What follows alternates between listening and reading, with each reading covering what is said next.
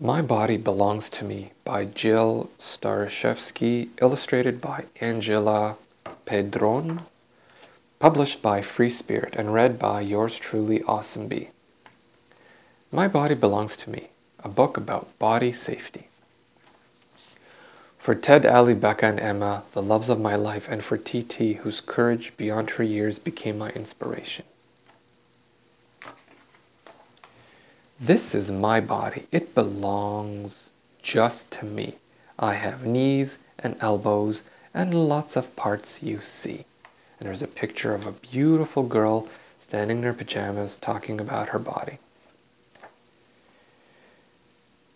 Other parts I have are not in open view. I call them my private parts. Of course, you have them too.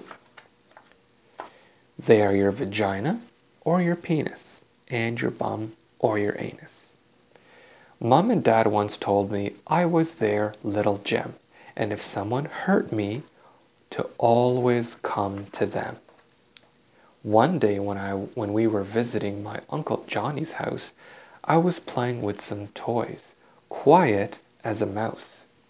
My uncle's friend came over and sat down next to me, and touched me in that place that no one else can see, like a vagina or a penis. I got so scared I froze and just stayed where I sat. I thought, this is my body. Why did he do that? He said it was our secret and told me not to tell, but I ran away real fast and then began to yell, good for you. If anyone ever tells you it's a secret, and it's after they do something that's uncomfortable, you go tell a grown-up right away. I told my mom and dad what had taken place. They said that I was really brave and then each kissed my face. Mom and dad said they were proud I told them right away. It made me feel better too. They believed what I had to say. I learned if I was too scared to tell my mom or dad, I could have told my teacher. What made me feel so sad. I know it wasn't my fault and I did nothing wrong. This is my body and I'm growing big and strong. That's right, sweetheart. It's your body. It belongs to you. No one else should touch it without your permission. It is your right to tell them, no thank you, no hugs, no cuddling. I don't like being touched right now.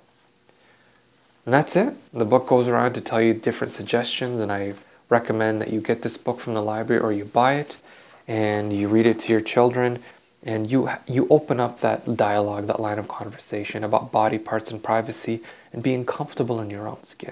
Thank you and have a good week.